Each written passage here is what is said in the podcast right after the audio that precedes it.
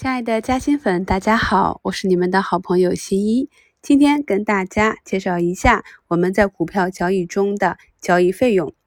投资者在委托买卖证券的时候，需支付多项费用和税收，比如说佣金、过户费、印花税等。佣金呢，是客户在委托买卖证券成交后，按照成交金额一定的比例支付的费用。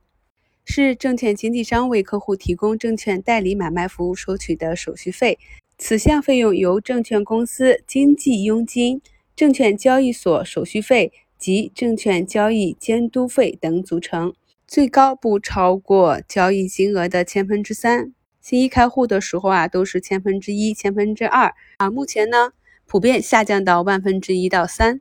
要注意一点，就是最低五元起收。单笔佣金不满五元会按照五元收取，不同券商会在不同的时间进行结算。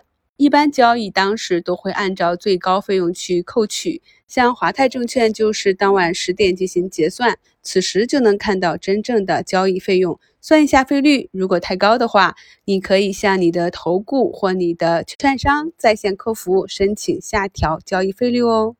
第二就是过户费。过户费是委托买卖的股票基金成交之后，买卖双方为变更证券登记所支付的费用。这笔收入一部分属于中国结算公司的收入，简称中登；一部分由证券公司留存，由证券公司在同客户清算交收时代为扣收。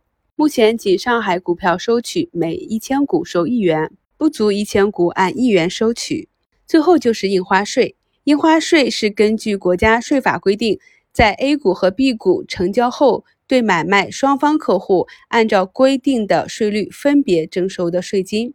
自二零零八年九月十九日起，对股票印花税的政策进行调整，由之前双边征收改为单边征收，税率呢保持千分之一。比如说啊，买入一千股十元的股票。那么不需要缴纳印花税。如果卖出一千股十元的股票，则需要缴纳千分之一，也就是十元的印花税。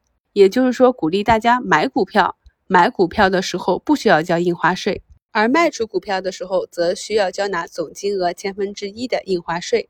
不要小看这一点费用啊！如果每天都频繁的满仓进出啊，那不管你是亏损还是盈利，反正呢就是给国家和券商打工喽。这也是为什么我们常说，当市场的成交量放大的时候，券商的业绩就会好起来。大家呢在滚动持股的时候，也可以算一下，你要做多少钱的差价，才可以把你这一笔的手续费赚出来呢？